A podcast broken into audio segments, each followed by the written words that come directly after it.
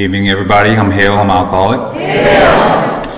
Uh, my sobriety date is 614 of 2020, so I just celebrated my two years. Um, my home group is here. There's a solution. Um, you guys know what t- nights we would meet, and uh, I stay active with my sponsor. I sponsor other men. Um, have the privilege to do that.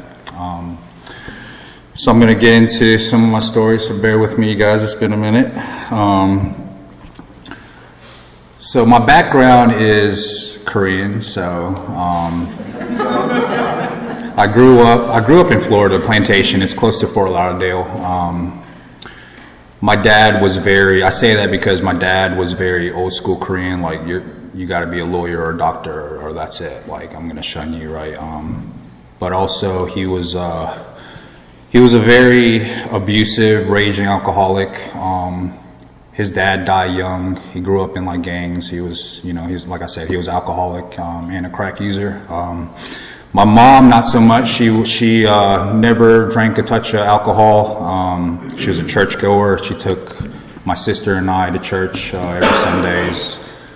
Um, growing up, I was I was a weird kid. I was there. There was a really big because I'm first generation Korean, so I came. Uh, my parents were the first ones to come to the states when they were in their 20s, and uh, there was kind of that language barrier at home and uh, at school. So I had a lot of struggle in in, in uh, school. Like uh, my parents were like the baby boomer age, like they always worked, and uh, so my sister and I stayed home a lot, and you know, I, I didn't get to play sports. Like my parents didn't really take me to do extracurricular activities or anything like that. But um, abuse was very apparent in my household. Um, I remember my mom being, you know, in, in, the hospital a couple times due to my my dad's uh, alcoholism and, and, drug use. And uh, um, growing up, I just had a really hard time um, making friends, being social. Somebody once told me like I have PTSD. I always thought like relating that with like the military and stuff like that, and just um, you know thinking back on it, um, a lot of the abuse that I did receive was. Uh, you know, did have some effects on me, I think mentally, emotionally, and stuff like that. Um, so growing up, uh, you know, I, I, moved to fast forward a little bit. I moved to North Carolina um, in seventh grade, like two, the year 2000. So um, you guys can do the math on how old I am, and uh, and uh, I've experienced a lot of racism throughout throughout my childhood and up to that point. And um, you know, I was already a very timid, shy, you know, reserved individual. Like I kept to myself. I was a chunky little kid, so you know, I got picked on even more. So coming to North Carolina, you know, I experienced that more and more. So not only did I have that abuse, you know, verbally, physically, like at home, I had it at school, so, and um, I had it sometimes at church. Uh, you know how kids are. So um, coming to North Carolina, it was kind of to the point where um, I got a little bit bigger.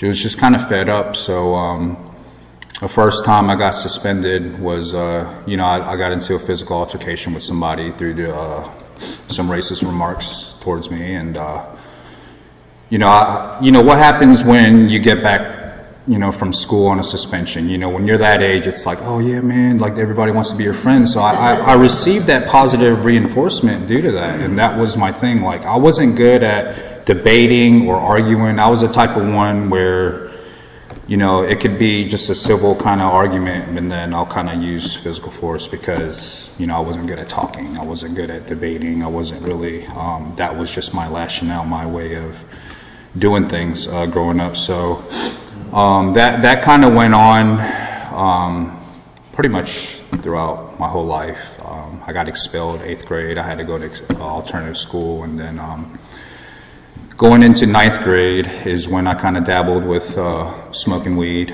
um, drinking alcohol, and stuff like that, skipping school. Um, I never really applied myself. I, I really just uh, I wanted the easy way out, and that was my way out um, from home life, from you know, from my social life and stuff like that. So. Um, um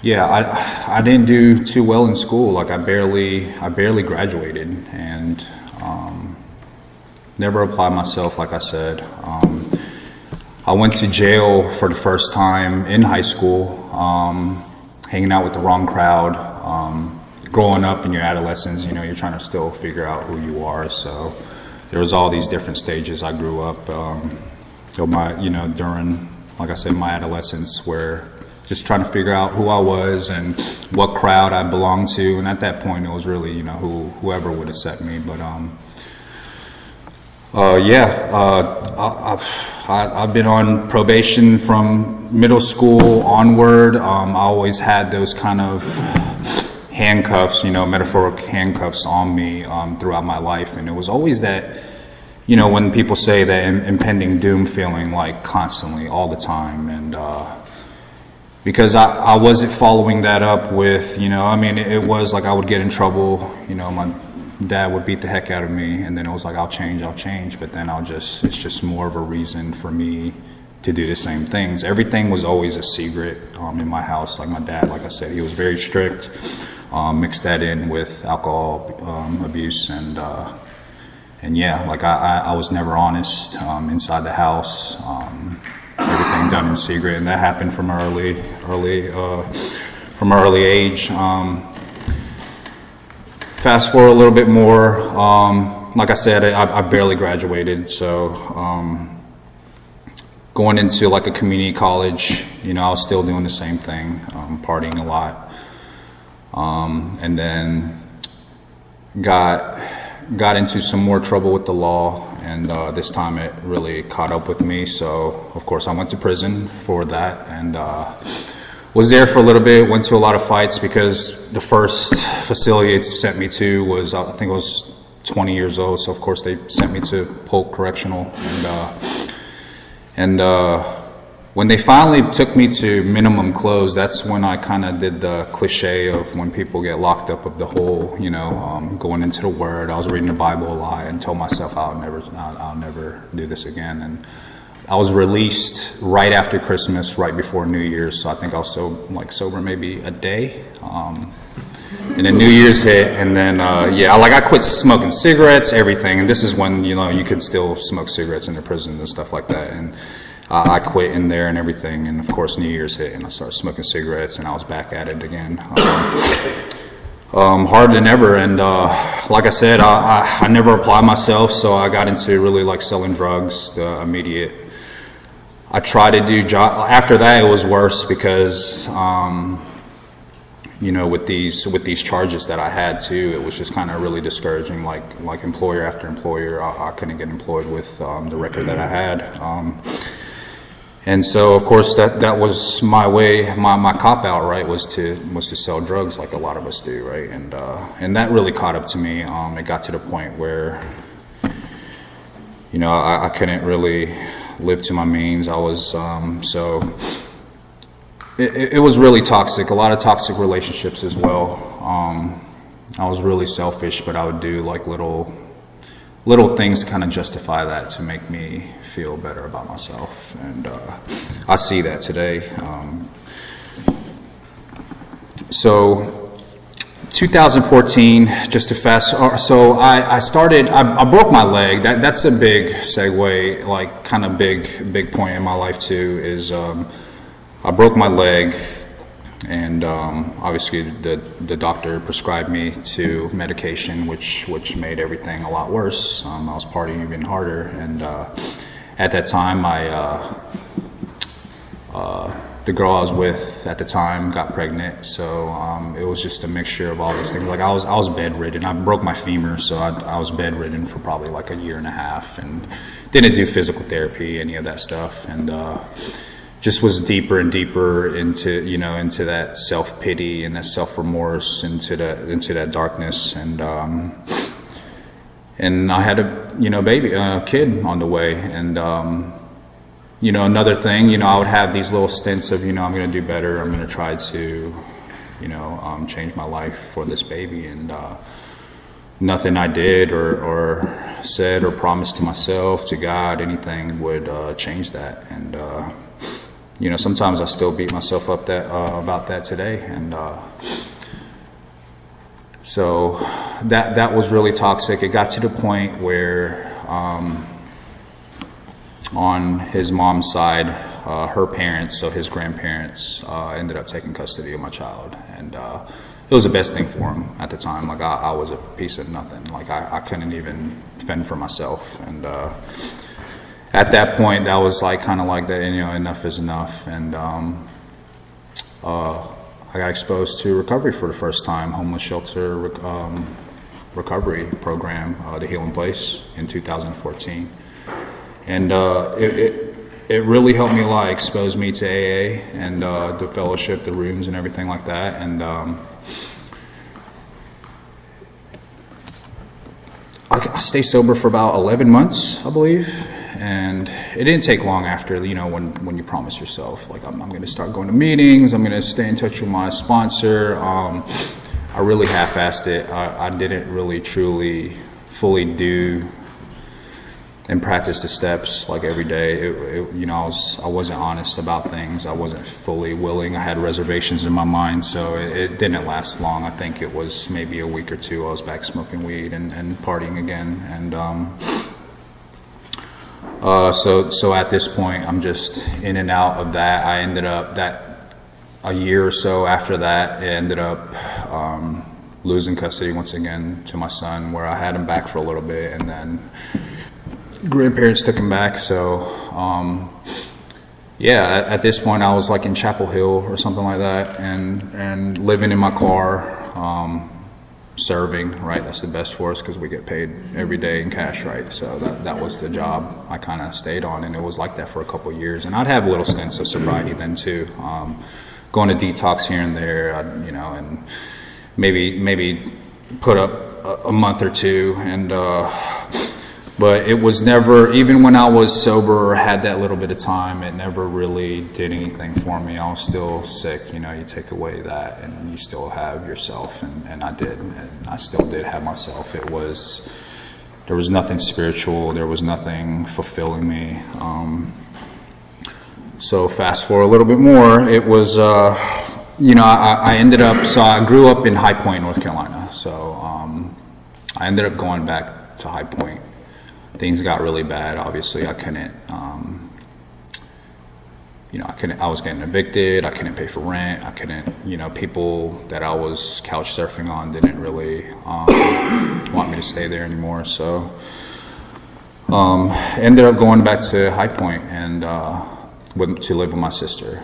And uh, and it got really bad there too as well to the point where I, th- I think I wrecked her car and uh, didn't really remember that day. And uh, she uh, she just told me I had to go and uh, gave me like a couple days to leave. And luckily I still kept kind of in touch with people in the program. Um, and they drove all the way from Raleigh to High Point to come get me. And uh, I, I, at that point I was kind of done. I was like you know I'm, I'm, I'm ready to do this. And uh, and that's what I did. Like they came, they came, um, they came. He came to get me, and uh, that was June 14th. That was June 14th, and because uh, I called in, they were still, you know, COVID was going on, and, and they had like remote detox, and I knew they were opening the other facility on the 15th. Um, so I had him pick me up on the 14th, so I can go there on the 15th, and uh, and I stayed there for I think it was like uh, just that day, and um, was sick as a dog, just um, going through withdrawals and everything, and uh, and um, ended up going to the Healing Place to that homeless shelter recovery place for for uh, a couple weeks before they found out that I had uh, sepsis in my blood, and you know I didn't, I didn't think anything of it. I was like, oh, like um, infection of, of your blood, you know, like that's they give you a couple antibiotic pills and send you on your way. They're like, no, you got to stay here for like three months. Um, and I didn't do it the first time. You know, I'm stubborn as can be. So um, I think I stayed there the very minimum, like 14 days or something. Went back to the healing place, and uh, and uh, I think it was exactly 16 days later it came it came back and. Uh, went back to the hospital and I was like, all right, I'm gonna I'm gonna stay this time. And, uh, yeah, it, it, was a it was a good experience. Like um, I, I had I, I maintain who's my sponsor today. I maintain like connection with him and and and uh, reached out to him. I was like, you know, I, I, really need a I really need a sponsor to do this. Like I'm tired and I'm, I'm ready to do this. And uh, he took me through whether it was like Zoom or on the phone. Um, he he took that time to really take me through the steps, through the reading line by line. And um, at that point, it was like I didn't it, I wouldn't say it was the same same um, feeling like situation when I was incarcerated, where it's like you're incarcerated, you really don't have anything to do, right? That's just kind of the time passing. Um, whereas this was like the doors were open. I mean, it, it was I was a lot more willing just uh, to do it, a lot more honest about what I wanted to do, and um, you know, my motivation. Um, you know, I know some people say like do it for yourself, but I'd be lying if I didn't, if I said like my biggest motivation was my son, um, and that's who I really wanted to do it for because I,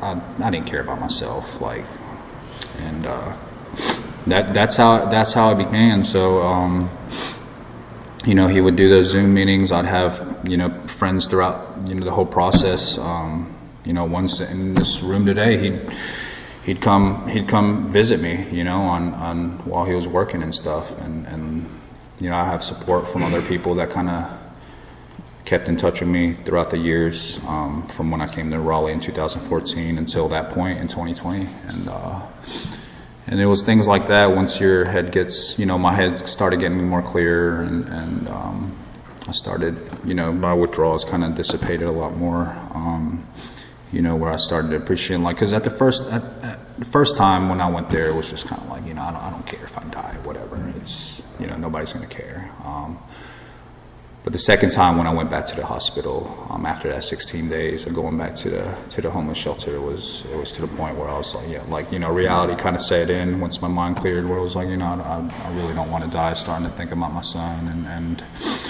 and other people um, in my life, and uh, so yeah, that's and then after that, I, I pretty much went to um, an Oxford house. I went to another transitional living. Um, I've been to some before, but this time it was it was a little bit different. I left the healing place a little bit earlier, um, and um, yeah, just kind of started being a part of everything. Just kind of becoming that yes man to everything, and that was you know whether it was like giving people rides or um, you know, be, uh, honestly doing the four step, honestly just kind of being open any situations that arise, any any anything difficult in my life, like I can lean on people that that really truly like love me and. Um, like I've never had that before, and, and, that's a big deal to me. And and sometimes I lose sight of that today. Like I, I do. Like I'll get really complacent and um, as good as it sounds when I'm when I'm saying like I'm, I'm reserved and I'm timid, I mean I, I, still have that kind of conceitedness about me sometimes, and it's like it's it's not about looks or anything like that. It's, it's more about like,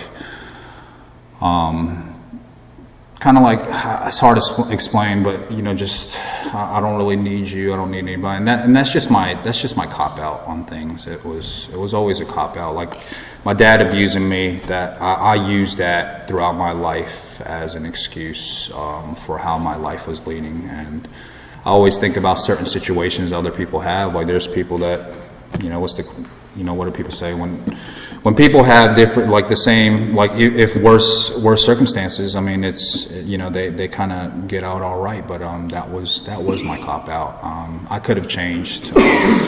definitely um, did not know how to cope with a lot of that stuff, and that's what that's because I was just so closed on the inside. I wouldn't let people in, um, and that's that's what AA, has kind of taught me is is to just kind of trust you guys. Because I mean, when I first came in, it was just I, I didn't want to talk to anybody. It was all about hate. I thought everybody was racist in here. I didn't want to associate with anybody. It was it was just all hate, and I wasn't I wasn't given like I wanted all these things. Like I always hear people like, "Oh, I was approached when I first came in." I was like, "Nobody did that for me." Like it's like, no, it must be because you're racist, right?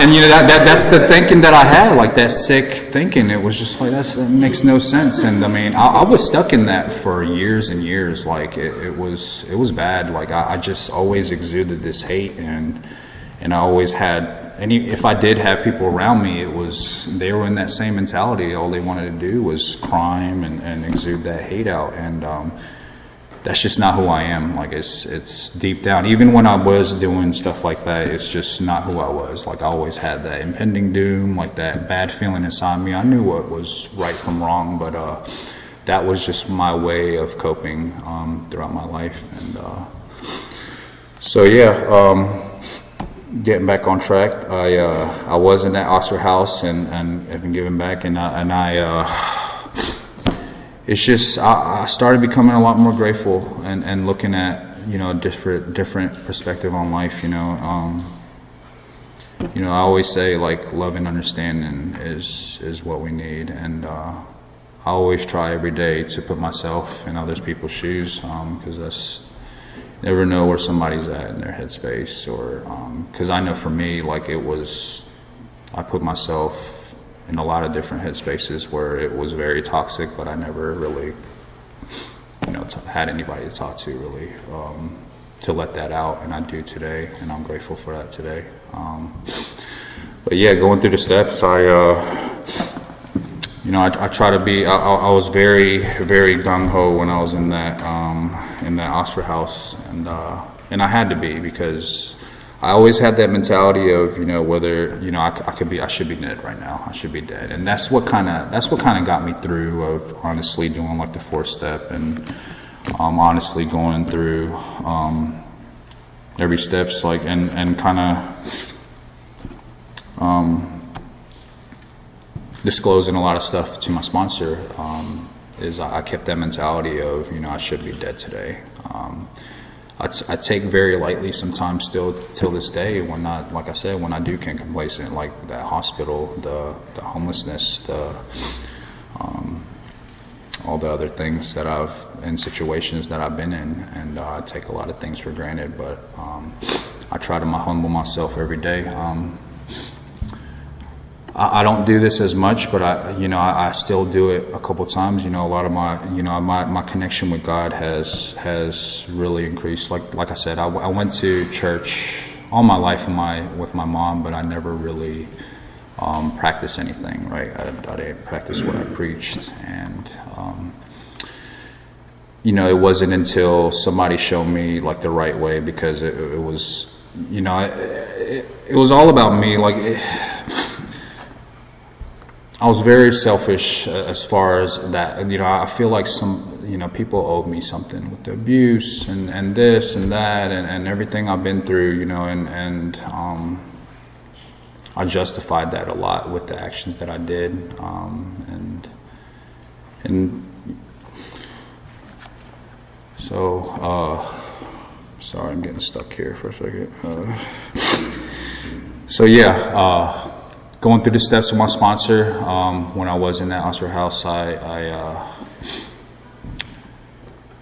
I did end up did end up doing that fifth step with my sponsor, and um, you know I didn't have any kind of uh, any kind of wow moment, um, anything that really jumped out at me. It wasn't until probably when I started doing my amends is when when things started happening for me. Um, I think a longtime friend of mine that. Uh, that I had lost through through everything I was doing um, and lost lost connection with. Like I, I, think I ended up borrowing money and never never called him back. I mean, this was like literally like a, a brother of mine, and I never. I ended up calling him back, and um, it, it, had me in tears. Um, just how just normal he was as far as receiving that, and uh, and we're okay today. And uh, I, I, was able to make that right, and. Uh, and that just kind of kept the ball rolling and made me trust what I wanted to do. Because in the beginning, I didn't, I didn't really. When I was first exposed to AA, when I did have those reservations, like I didn't, I didn't want to go to meetings every day and, and, and associate with people. And God forbid, I would never think of myself being up here like talking to anybody. So, um, yeah, it's a magical thing though, um, because somebody did it for me. Like I've heard plenty of speakers and went to plenty of meetings where, where it did touch my heart and and um, make me want to change. Like help me throughout the journey and. Uh, and you know, I, I, have today. I have I have uh, established friendships like real brotherhood, sisterhood, um, people that truly care about me. And uh, you know, once you know, I started a business. Um, striving like and my partner is somebody I met through um, the program in 2014 when I when I first got exposed to recovery in Raleigh. And um, like, who would have thought two people who have this disease like would be able to like start a business and get organized and do this? And, and that's a beautiful thing. Like, I trust. Like he's my brother, I trust him with my life with these things, and that's somebody in the program because he also also practices the principles um, that you guys have taught me, and uh, you know, I, I, I, uh, I have a great relationship with my son today. Um, it's to the point where now, um, if it wasn't due to the business, I'll probably have him full time. Um, he's still with his grandparents, but I can have him whenever um, I'm supportive. Try to do the best I can as being a father, um, but he's eight years old, so you know you can imagine how how let go sometimes. But um, I, I, I get to be in his life today, and um, you know, the, today is just I try my best to walk walk the, that path, that way of life, where um, it is exuding that love and that tolerance, that patience for other individuals, um, because you guys did it for me as well. Um, I know that's soon, isn't it? Soon, isn't it? Okay. All right. Well, thank you. I think that's all I have, but thank you.